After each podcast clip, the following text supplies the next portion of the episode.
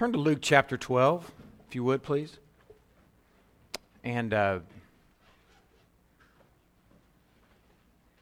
who's doing the offering this morning? Will y'all go ahead and do that right now while I'm talking?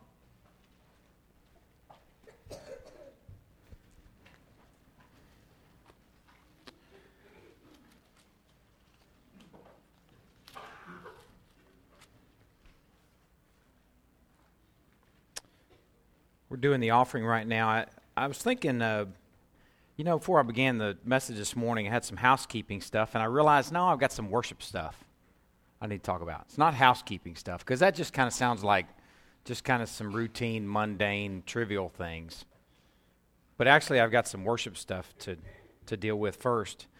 And this visual that you have that's going in front of you right now is um, the visual for what I what I want to look at.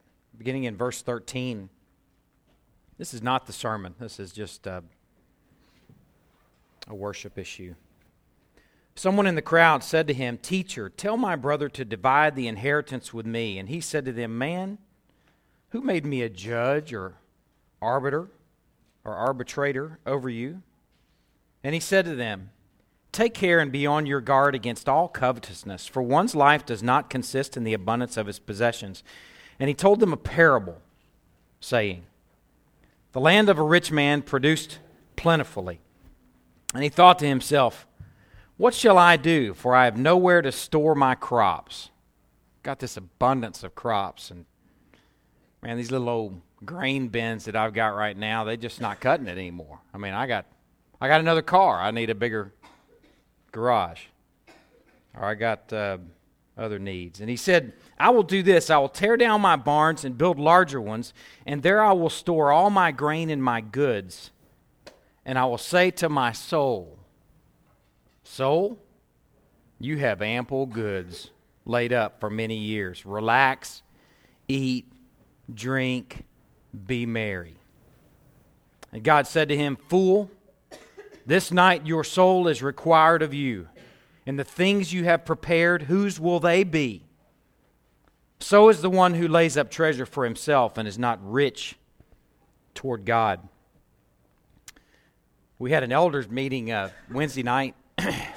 Funniest thing happened in elders meeting, and that wasn't funny at the time. But what's developed since then has just been really funny for me to think back.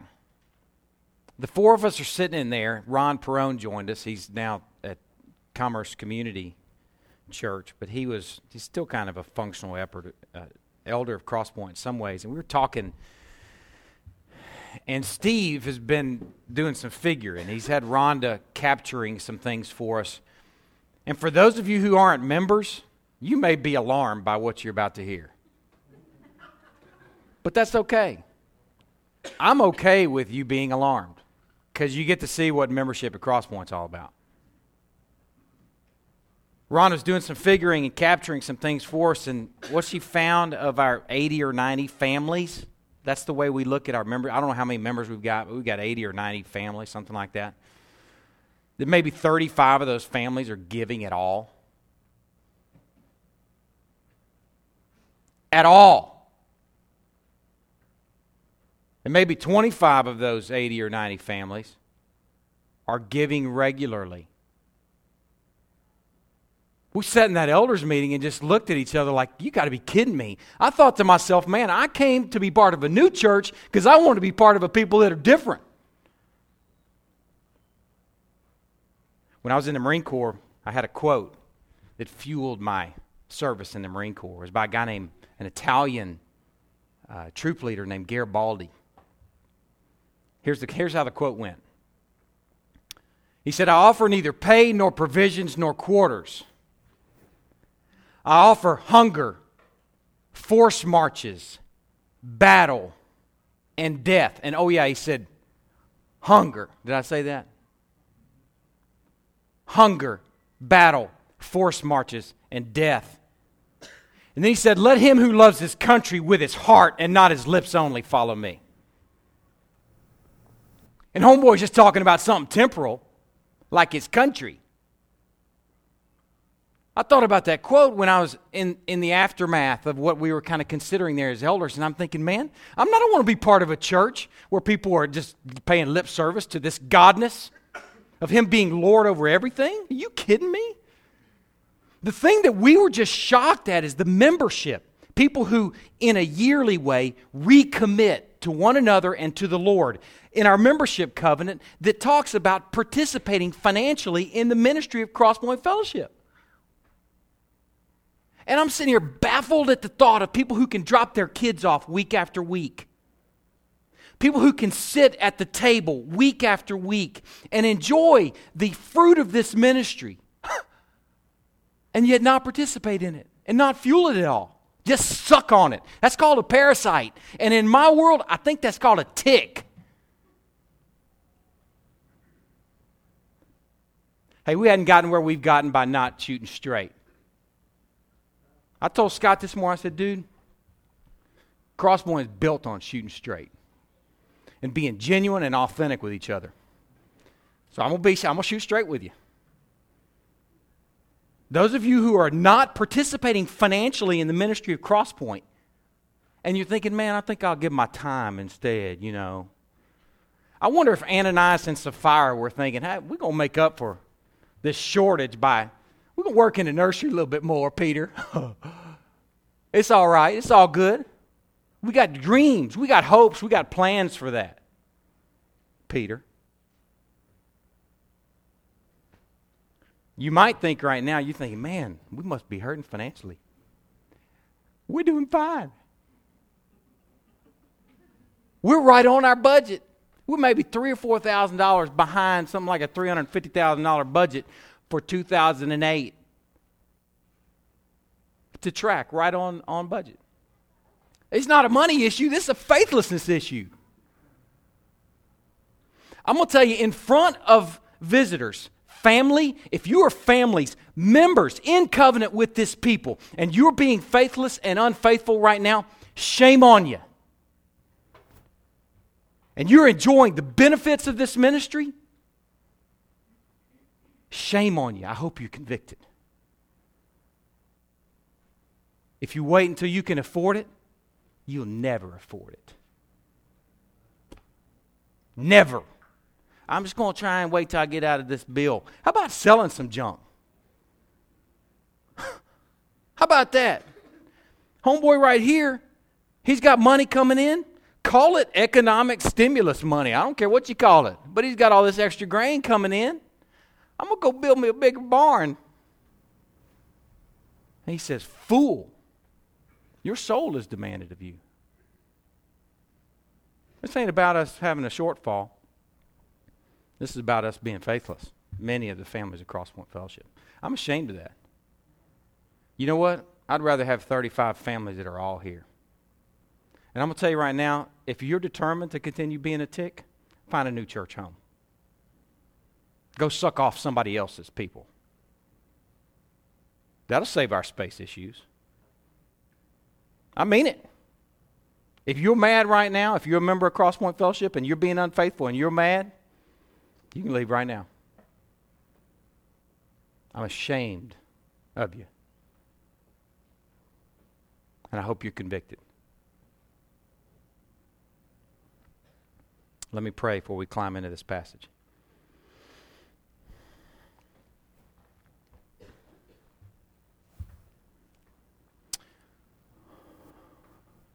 Lord, I hope that what I just shared penetrates hard, selfish hearts. And I hope if there are people that are professing you as Savior and Lord and they are not rich toward you, that they are ashamed and convicted about buying the best beer, buying the best cigars, buying the best cars, building on to bigger houses, putting in pools, going on the best vacations, and not being rich toward you. I'm ashamed of that. As a representative of this people, I ask your forgiveness, Lord. And I know that I cannot convict hearts, but I know that you can arrest your people with faithlessness. Lord, I pray that you'll be honored by straight shooting, straight shooting dealings with issues like this. Because, Lord, purify our worship. I'm ashamed of the fact that we've been coming to your table half-heartedly, at least about sixty percent of us. Lord, purify us and make us all there. Lord, I pray in these next few minutes that this message will be in keeping with what we've just heard as fellow slaves of Christ. That we will see how temporary we are here. That we'll see how wholeheartedly, with reckless abandon, we are to serve you. And that as a result of what we encounter this morning, that we'll be saltier, that we'll be brighter, and that we'll be a sweeter aroma to the people in this community. And all of that for your glory, so that people smell you. And that people see the light of a Christ-adoring people that are not paying you with their lips only. Pray that you'll find us all here in these next few minutes. In Christ's name we pray. Amen. You know, I realize some of you have been here for a while. Maybe that's the first time you've ever been shot straight with. Some of y'all have been here a while. You know that happens sometimes. Some of y'all might be here for the first time going, what have I gotten myself into just this morning? I want you to know it's love behind that. If you're shorting God, I'm telling you, you're hurting yourself. Christy and I want to, man, I'm telling you, we... We try and lead out in this. About a year ago, I came under conviction that we weren't giving our first fruits. We were tithing and even above beyond tithing. But we were waiting until the end of the month writing that check. And I was giving it to Rhonda on Mondays. And then I thought, I'm even convicted about that because this is where we gather corporately and worship. Why are we not doing this here? And why is it not the first check that I write when money goes into my checking account? Why is it not the first fruits? And I'm just going to tell you, I don't know how God does it, but I know that God owns math. He made math. Because right now we're looking at it, and we're giving, and we're giving above and beyond tithe. We're giving toward this imaginary building and tithe. And we're going, how do we have all this left over? And then we go, oh yeah, God owns math.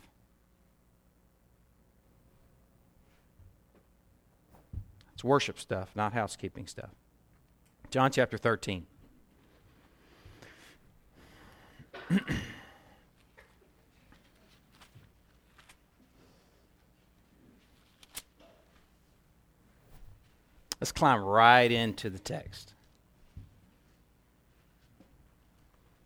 This message is on slavery, fellow slaves. John chapter thirteen, verse one. Now before the feast of the Passover, when Jesus knew that his hour had come to depart out of this world to the Father, having loved his own who were in the world, he loved them to the end. During supper, when the devil had already put it in the heart of Judas Iscariot, Simon's son, to betray him, Jesus, knowing that the Father had given all things into his hands, and that he had come from God and was going back to God, he rose from supper. He laid aside his outer garments. Taking a towel, he tied it around his waist, and then he poured water into a basin and began to wash the disciples' feet and to wipe them with the towel that was wrapped around him. He came to Simon Peter, who said to him, Lord, do you wash my feet? And Jesus answered him, what I am doing you do not understand, but afterward you will understand. And Peter said to him, you shall never wash my feet. And Jesus answered him, if I do not wash you, you have no share with me. And Simon Peter said to him, Lord, not my feet only, but also my hands and my head. And Jesus said to him, the one who's bathed does not need to wash except for his feet, but is completely clean. And you are clean, but not every one of you.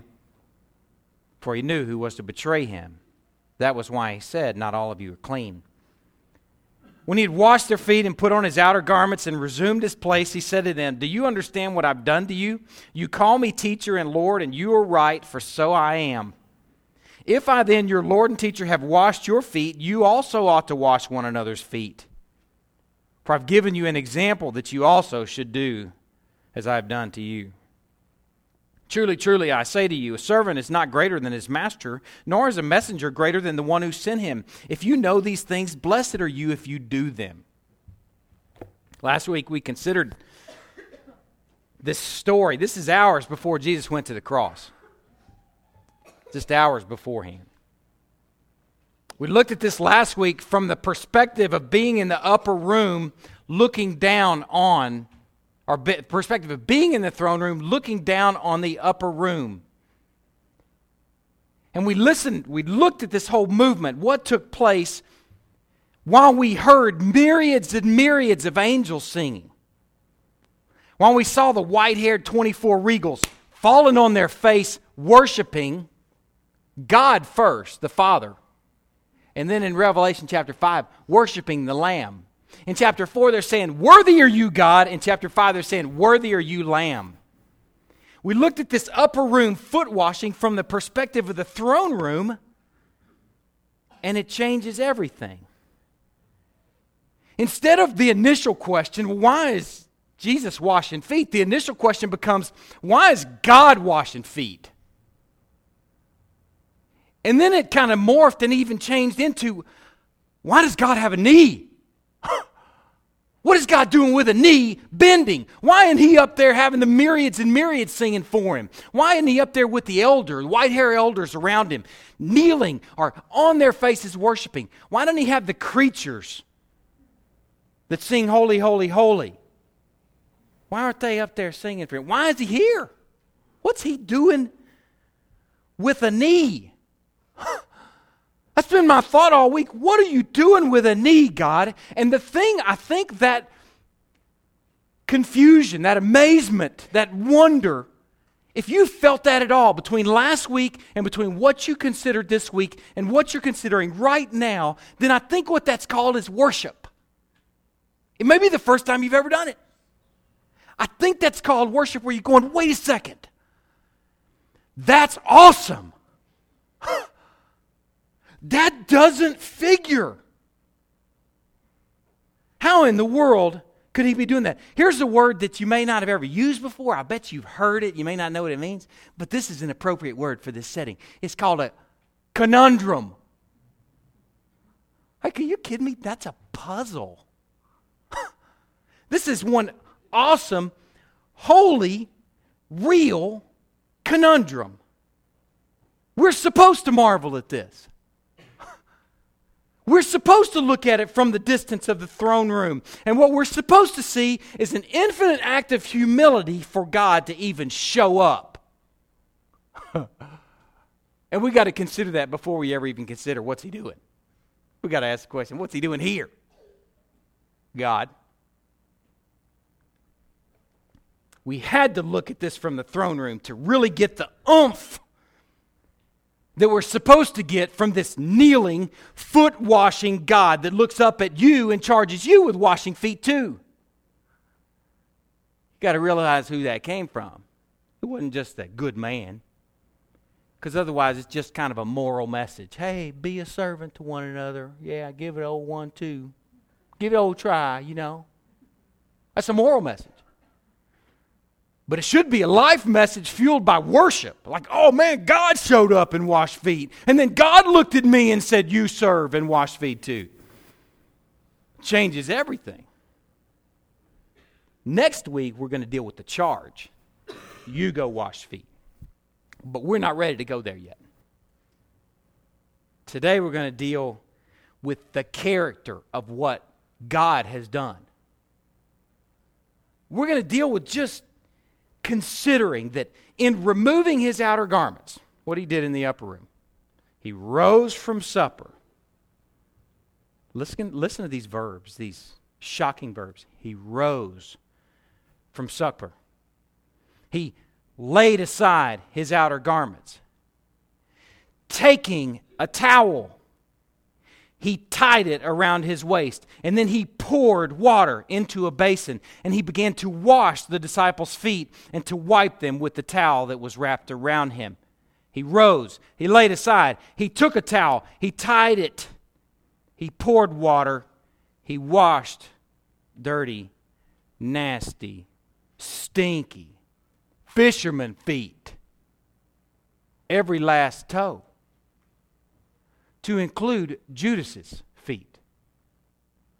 Does that leave you amazed? Wait a second.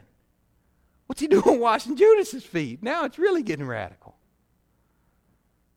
He washed their feet, and then he wiped them with the towel.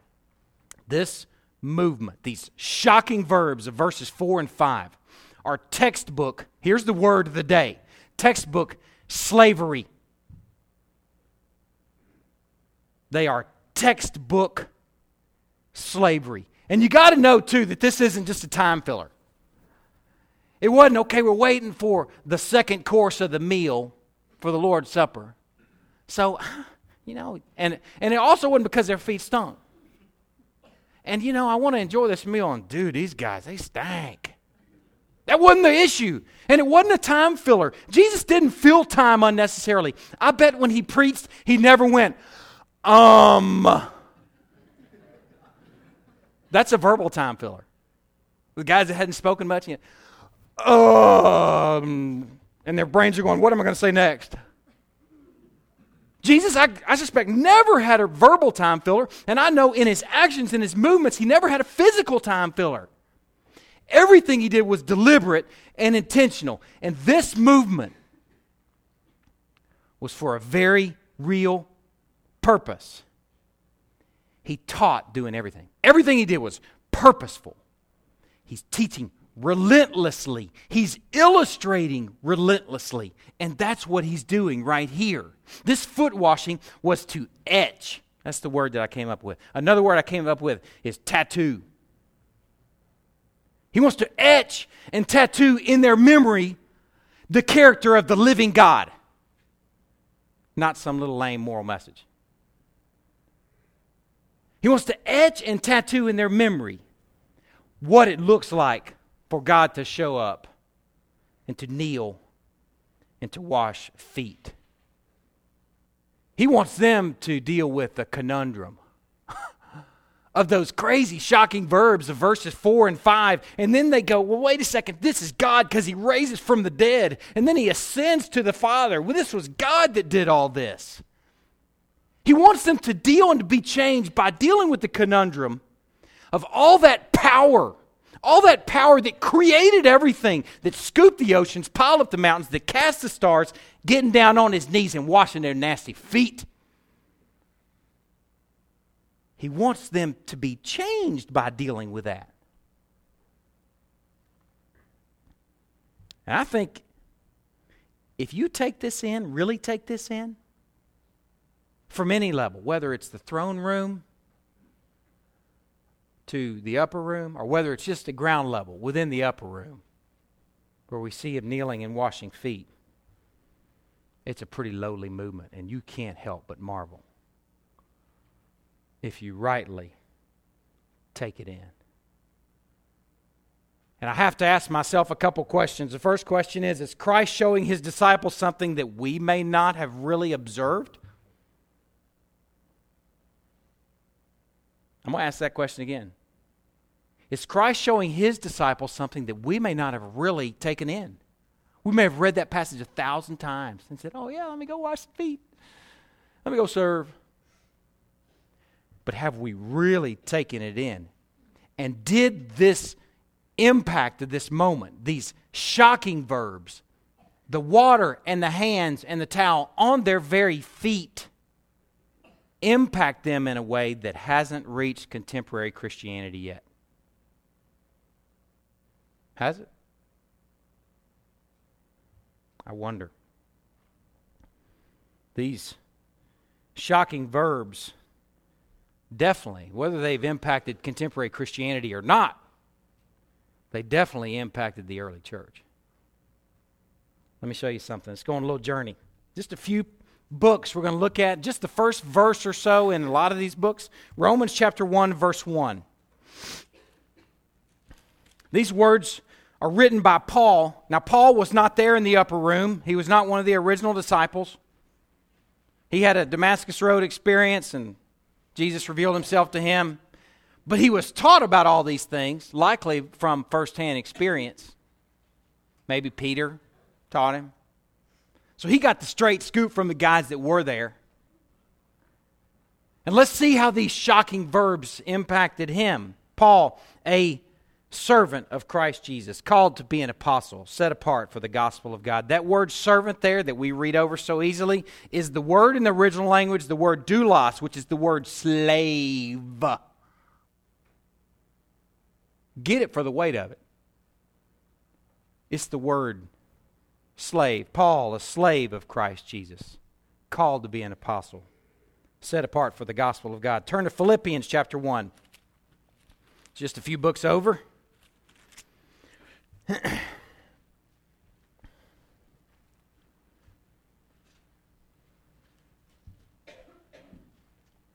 Paul, another letter written by Paul. He includes his pal, his teammate, his fellow church planner, his young pastor that he's equipping to serve as an elder and to plant churches. He says, Paul and Timothy, slaves of Christ Jesus. There it is again. So we got Paul that thinks of himself as a slave. We've got Timothy. I don't expect that Timothy objected to that intro. Uh, Paul, don't put that. I don't really feel good about slavery. I don't like that title. I expect Paul is sitting there going, yeah, please put that down. I'm with you, Paul. Fellow slave with you. Look at Colossians chapter four. That's the next book over right after Philippians. Colossians chapter four. Verse seven, this is the final greeting section where Paul is ending the book of Colossians, the letter of Colossians, and he's saying, oh, by the way, tell these guys hi.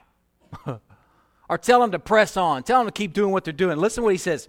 Tychicus will tell you about all my activities. He's a beloved brother and a faithful minister and a fellow slave, doulos, in the Lord. There he is. Look over at chapter four, verse twelve. Epaphras, who is one of you, a slave, a doulos of Christ Jesus, greets you, always struggling on your behalf in his prayers. Turn to James chapter one, verse one. James is on back a few books, right after the book of Hebrews.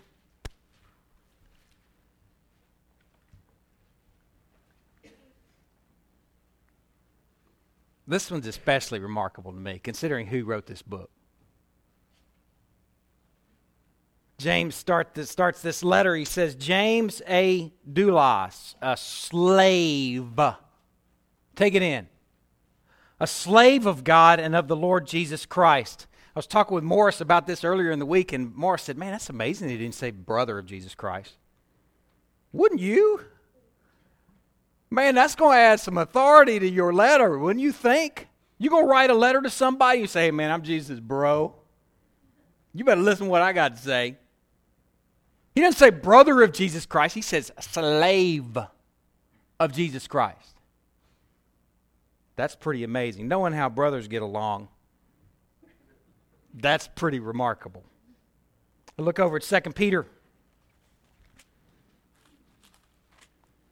Chapter one, verse one. It says Simeon Peter or Simon Peter.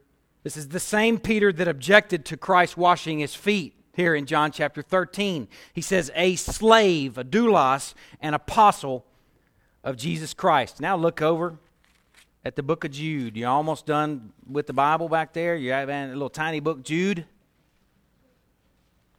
Jude chapter one. Now that's only one chapter. Verse one.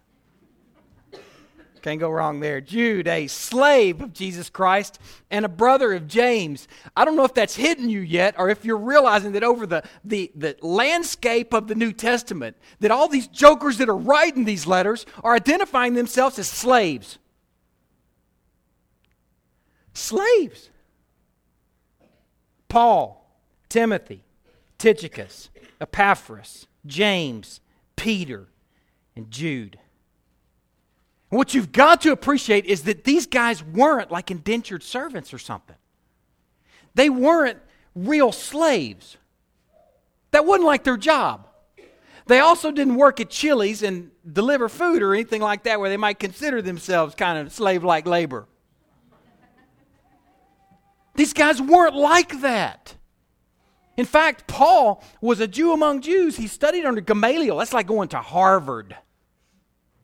He's like the Jewish Harvard grad. And he's calling himself a slave.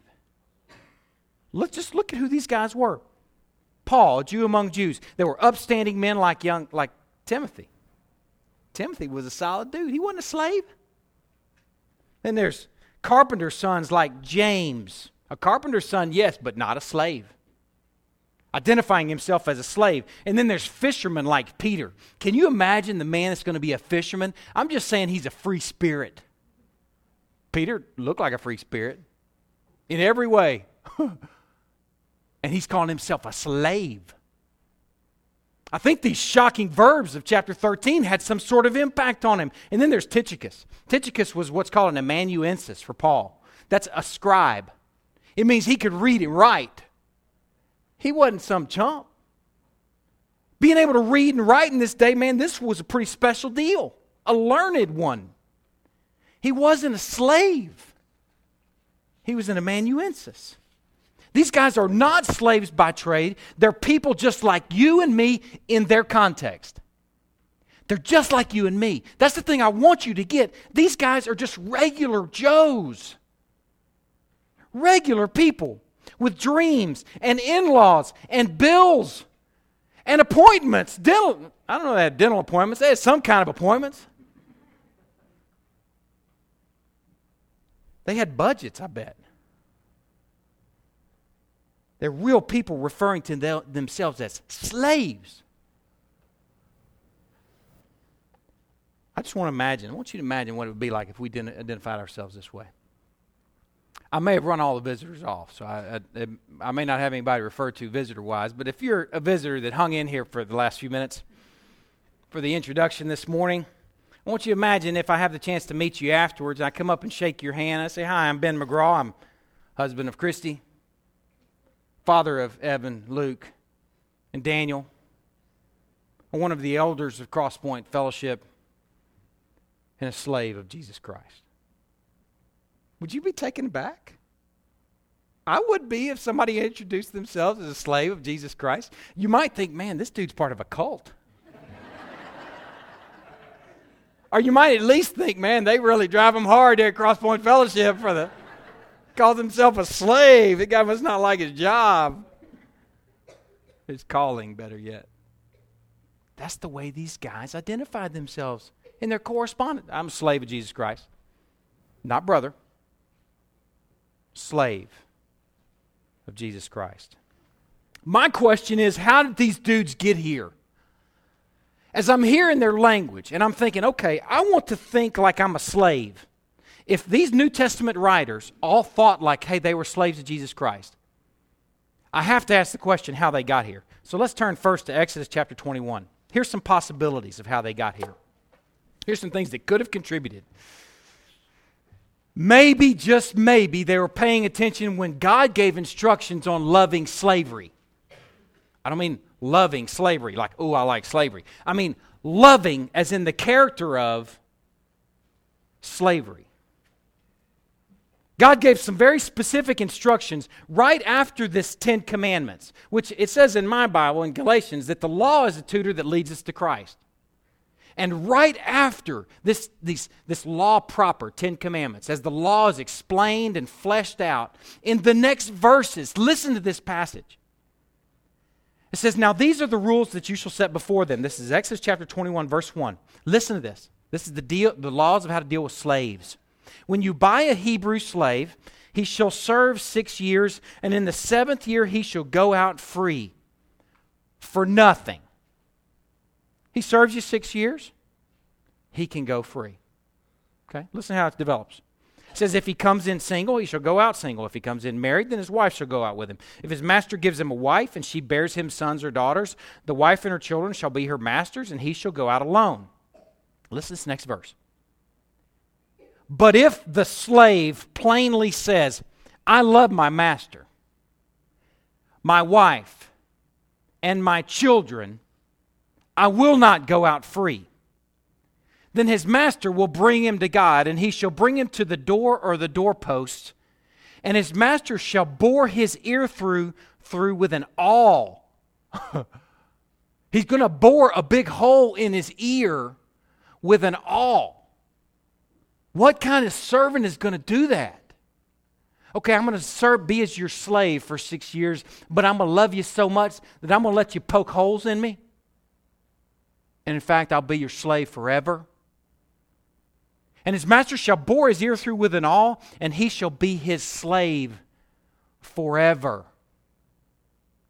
As Paul referred to himself as a slave, I can't help but wonder if Paul was thinking about being a student of the law, being a good Jew. Remember, he went to Harvard. He studied under Gamaliel. He knew this passage.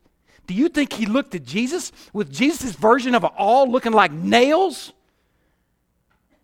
It says he loved them to the end. He said, put an awl through my ear. I wonder if Jesus, as he's washing feet, he's looking around saying, anybody got an awl?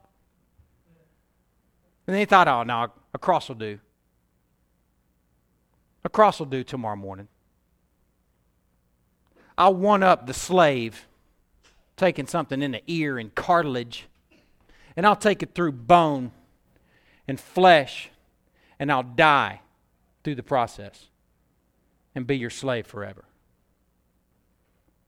So as these guys are thinking of themselves as slaves, I can't help but wonder if they were impacted in some way by images like that that the Father gave them to gnaw on for fifteen hundred years before Jesus showed up.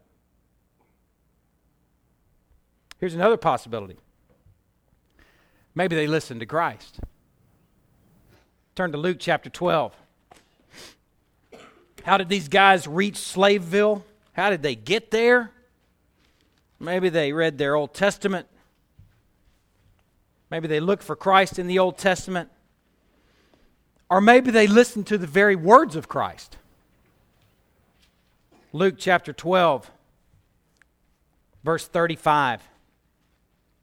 Remember, this is the same chapter that I just read from before the sermon began. Do you recognize that? It's all talking about money. I know people are so turned off by talking about money. I know it, man. I'm made of the same stuff you are. Jesus talked about it all the time.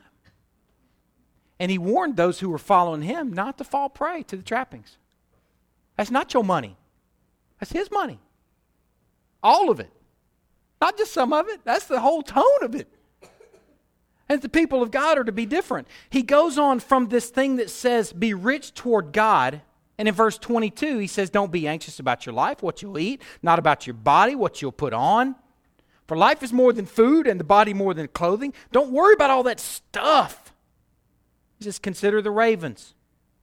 He goes down, he keeps teaching on this. He gets down to verse thirty-two. Fear not, little flock, for it's your Father's good pleasure to give you the kingdom. Don't worry about Old Navy.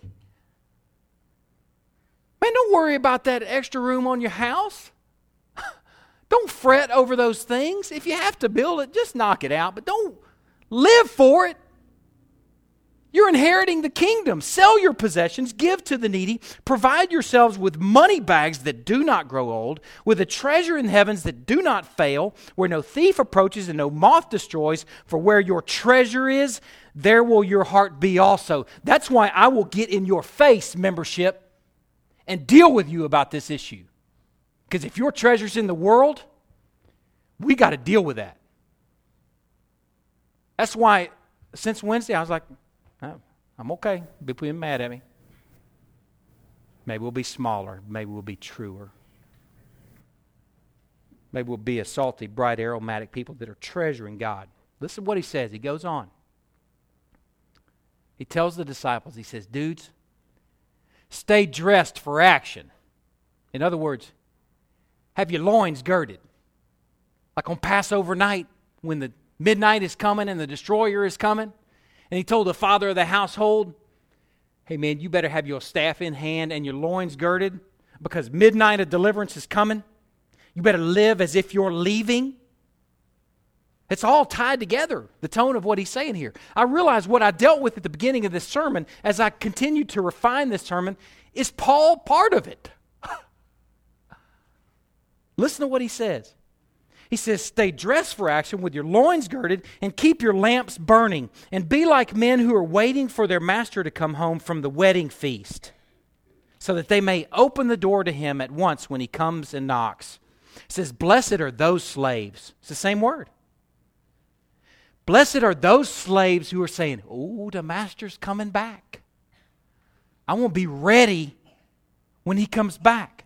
Blessed are those slaves whom the master finds awake when he comes. He says, truly I say to you, he will dress himself. This is the master. The master will dress himself for service. In other words, he will put on slave clothes. I sound like John thirteen? He'll take off his outer garments. He'll wrap a towel around himself. He'll grab a basin and he will get down and he will serve you. Listen. For those servants that are ready, those slaves, he says he will dress himself for service when he comes back, and he will have those servants, those ready servants, recline at the table, and he will come and serve them. How do we know he's talking about himself being the master? Because look down in verse forty. He says, you must be ready, for the Son of Man is coming at an hour you do not expect. He's the master. That's commentary on John thirteen. He illustrated that passage with John thirteen. I don't know that any of the disciples made the connection until maybe later. Going, he was describing himself. And that's going to be his character. What it sounds like is for the ready servant here in two thousand eight who's living like we're leaving. For the one who has connected these previous paragraphs and have placed our faith in him and are living for midnight deliverance. When he comes back, those servants, he will serve. That's the scandal of this whole story. What it sounds like to me is this Lord that the elders fall on their face for, this lamb that stands there as if slain, this Lord that has those creatures around the throne that are hovering around God saying, holy, holy, holy all day long, who are saying now, worthy is the lamb about Jesus. That that lamb will serve us. So the scandal continues. He will have a servant nature forever. That's scandalous. I can't help but wonder if those sort of realities impacted these people, these New Testament believers, to where they refer to themselves as, I'm a slave of Christ. Ben McGraw, husband of Christy, father of Evan, Luke, and Daniel, pastor of Crosspoint Fellowship, and slave of Christ Jesus. Or maybe, if they didn't see it in the Old Testament, if that didn't change them, if that didn't prepare them to think like that, if they didn't actually see it in Christ and hear it in Christ, which I know they did, maybe they just heard it from the New Testament saints. Turn to Acts chapter four.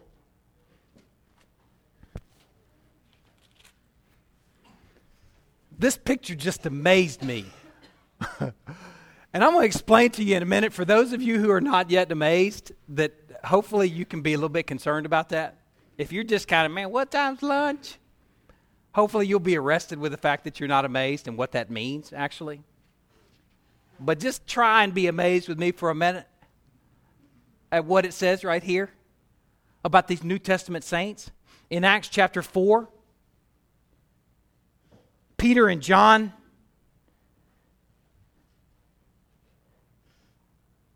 Peter and John are coming back to these new believers, the new church, really the charter members of the church, period. Not a church, the charter members of the church, period. The first members. Peter and, and John are taken and then they're released and they go to their friends and they report what happened. And when all their friends heard it, the first church, the first church ever, the first church lifted their voices together and they said these words. If they all came out of every mouth at the same time, I don't know how that happened. Or if somebody just kind of recorded the general gist of what they said, I don't know what happened, but listen to what God represents as being the message of the first church. Listen to how they're thinking. They're saying, Sovereign Lord, who made the heaven and the earth and the sea and everything in them, who through the mouth of our father David, your servant, your slave, said by the Holy Spirit, why did the Gentiles rage and the peoples plot in vain? The kings of the earth set themselves and the rulers were gathered together against the Lord and his anointed. For truly in this city, see, they're still in Jerusalem. This is about two months after Jesus is crucified. It was expensive to become a Christian at that time. I don't mean money expensive. I mean, you may die. Your Lord that you're now worshiping was just nailed to a cross publicly eight weeks, seven or eight weeks earlier. And these people, here's what they say. Truly in this city there were gathered together against your holy servant, Jesus, whom you anointed, God, both Herod and Pontius Pilate, along with the Gentiles and the, prof, uh, the peoples of Israel, to do whatever your hand and your plan had predestined to take place. And now, Lord, look upon their threats and grant your slaves, as in us, to continue to speak your word with all boldness, while you stretch out your hand to heal, and signs and wonders are performed through the name of your holy servant, Jesus.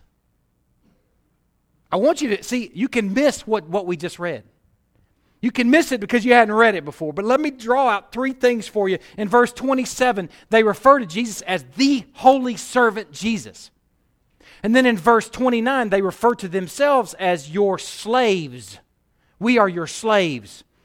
And then again in verse thirty, at the end, they refer to Jesus as the holy servant Jesus. See, it's through their viewing Jesus as servant that they viewed themselves as slaves. And look what happens next. Look how awesome this is to God. However lame it may be to you and the world and anybody else, here's what God thinks in verse thirty-one. When they had prayed, the place in which they were gathered together was shaken. And they were all filled with the Holy Spirit and continued to speak the word of God with boldness. However lame the world says servanthood is and slavery, God says, I approve. I'm going to shake the house. Now you've gotten somewhere, people of God. When you're seeing my holy servant Jesus, you're seeing yourselves as slaves, and you've climbed into this slave sandwich. Like you're the meat slave and recognizing the holy servant is the buns. Now you're getting somewhere. I'm going to shake the house and something awesome is going to happen. God showed up. I don't know where they got it. Whether it was reading their Old Testament or whether it was listening to the words of Jesus or whether it was being around the people of God and seeing how they referred to God and how they referred to themselves. Whatever the case, they got the point that we are slaves because Jesus was a slave, the alpha slave. And it impacted who they were. It became who they were. It wasn't just some novel thought. It developed and fueled their identity. His slavery was remembered. And I'm convinced it made it's what made them salty and bright and aromatic eight weeks after Jesus was nailed to a cross. It's what made them different. You want to be part of a salty, bright, aromatic church? Bathe in his slavery. Ask God, God, make me a slave. Teach me to see myself as a stinking slave. Show me how to be a slave so that you'll be glorified and enjoyed. How about that for evangelism? We'll deal with that next week too. This servanthood of this Christ was like no one else. This servanthood, this infinite humility has never seen, been seen before or since that even comes close. This humility is captivating and otherworldly. It's got to come from somewhere else. Turn to Romans chapter fifteen. Here's where we're going to end this morning. As you're turning there, I'm going to share with you, as I've been preparing this sermon this week, I've been considering the nature, you know, that's what I said. Today we're just considering the nature and character of what this God, the Son, did. And I've been contrasting our God, Jesus, the Son, God the Son, Jesus, with the other man-made gods. Listen to these thoughts. Here's what I found in examining these man-made gods that God or that man makes up. I found that they have a whole lot less power than our Jesus, because knowing that Jesus is the one in whom all things are held together. knowing that all things were made through Jesus, knowing that all things are in his hand, when I compare him to the man-made gods, I see these man-made gods that kind of have, they're the god of X. Not everything, not the whole alphabet, they're the god of X. And here's the god of M. They have a whole lot less power, and there's no even glimmer of servanthood. There's no shade of lowliness in any of them because they're man-made gods. Here's the first guy, a guy named Moloch. Not a guy, a god, little g god named Moloch.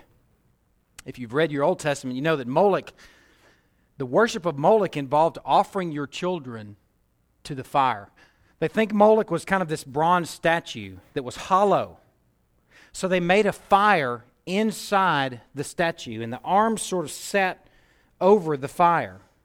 But the heat would come up in the arms.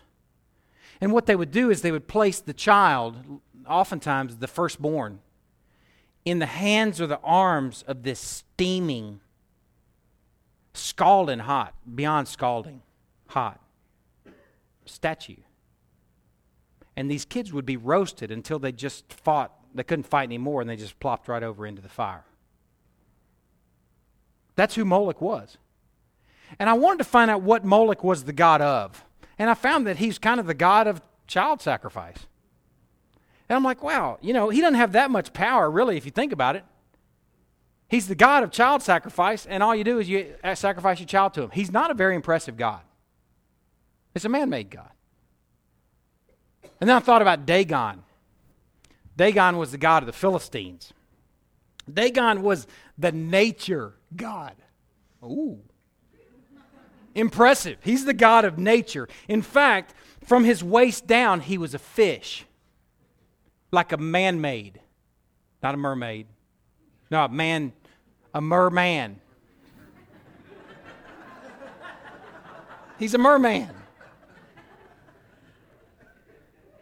He's the nature deity. But I don't see any servanthood in him. I don't see slavery in Dagon. Then I thought, okay, well, let me look at the Greek and Roman gods. How about Artemis? Artemis was this female goddess that they worshipped in Ephesus. She was the Roman version of the Greek god Diana. And I considered Artemis, she is the mistress and protector of wildlife. Another very impressive one. Protector of wildlife, she's the goddess of hunting and of the moon. And there's no shade or glimmer of servanthood in her, because she's a man-made god. Then I thought about Apollo. Apollo is the god of light and sun. He's also the god of archery. That a little lesser thing, less important. Any of you archers, you know, that are really into that. He's the god of light and sun, but also the god of archery. He's the god of medicine and healing, but there's no shade or glimmer or even a little hint of servanthood in him. And lowliness in him, because man made him up. Then I thought about Zeus and Hermes. These guys were wanderers on the earth. Zeus specifically was the god of sky and weather.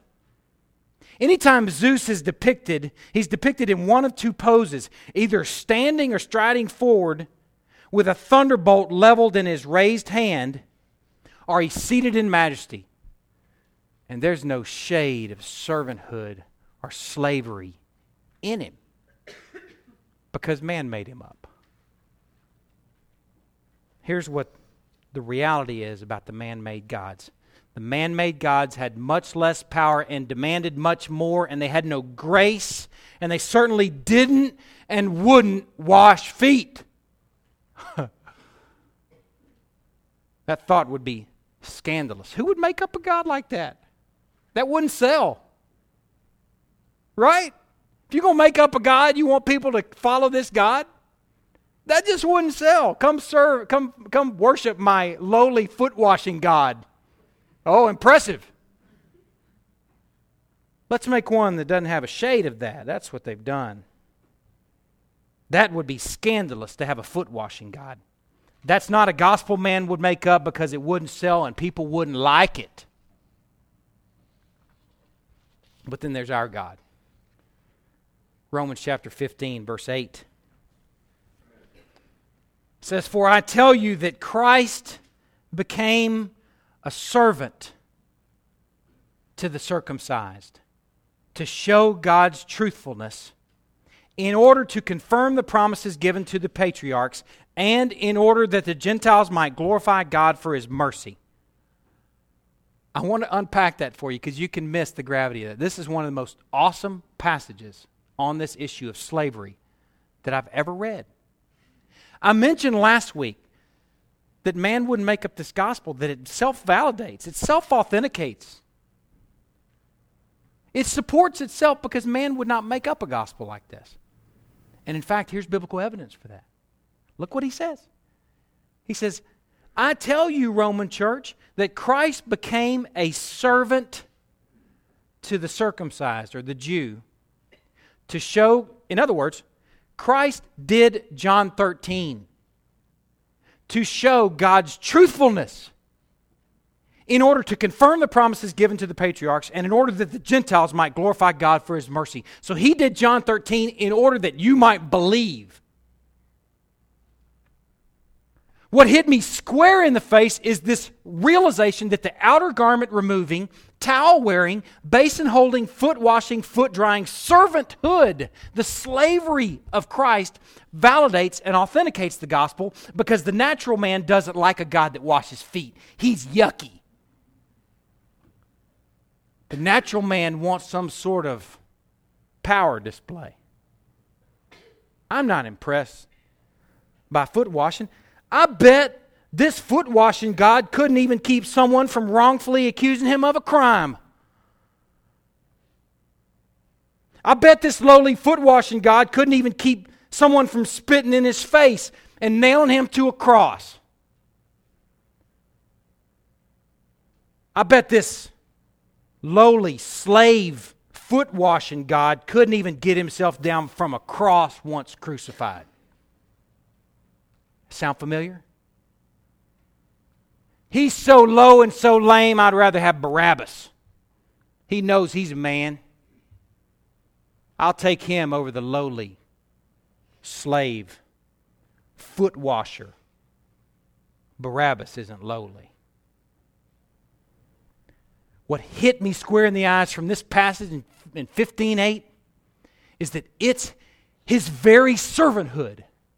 The very thing that you're thinking, I don't know, if I'm going to share Christ with someone, I don't think I necessarily want to show them his that extreme loneliness. I want to show them doing something awesome.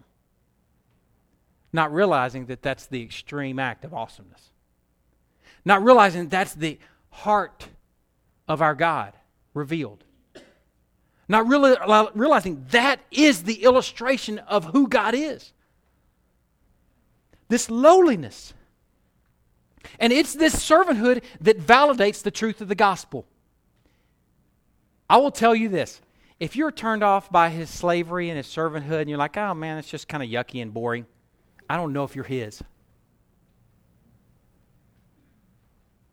I can't diagnose what your eternal destiny is, but I'm going to tell you right now, this is the highlight. This is the best it gets. If you're captivated with this slavery, with this servanthood, if you're amazed by it, if you're saying, dude, that's just awesome, then that's called worship. If that's new for you, then you're worshiping newly. That's what our Bible says to do. That's what we're supposed to do. Before we deal with the charge where God levels His eyes at us and He says, see, as I'm serving, you serve. Before we deal with that charge, today I wanted to deal with the character of what He did. We got to really take it in. Just kind of imagine looking down on His graceful head as He kneels before you. Imagine looking over and seeing His outer garments laid across a table. Imagine the towel around His waist. Imagine the basin. Imagine the vase full of water. Hear the water poured over your feet. Feel the coolness of it. And then feel the towel gathering your feet together and dabbing your feet dry. Marvel with me at the remarkable, one true God, the Holy Servant.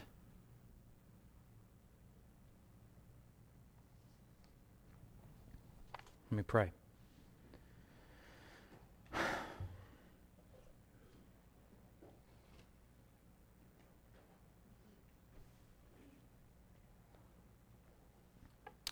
God, I don't know how we couldn't be all there.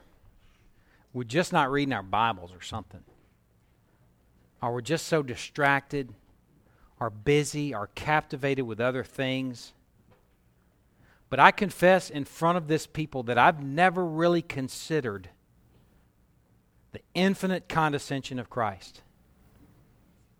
I've been aware of it, but I've never really considered the distance. I don't know that I've ever really been amazed that you had a knee. And God, I don't know that I've ever really marveled at your slavery and embraced that.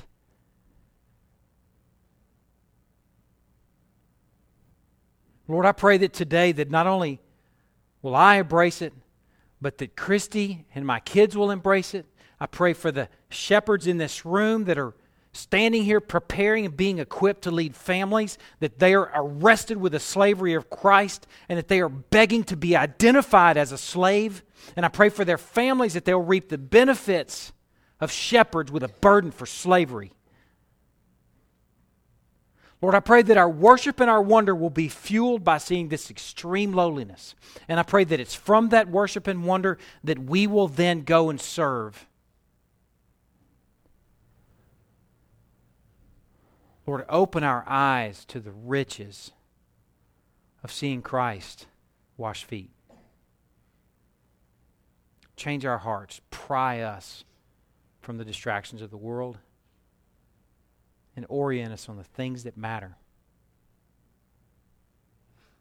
We pray this in Christ's name. Amen. Let's worship in song.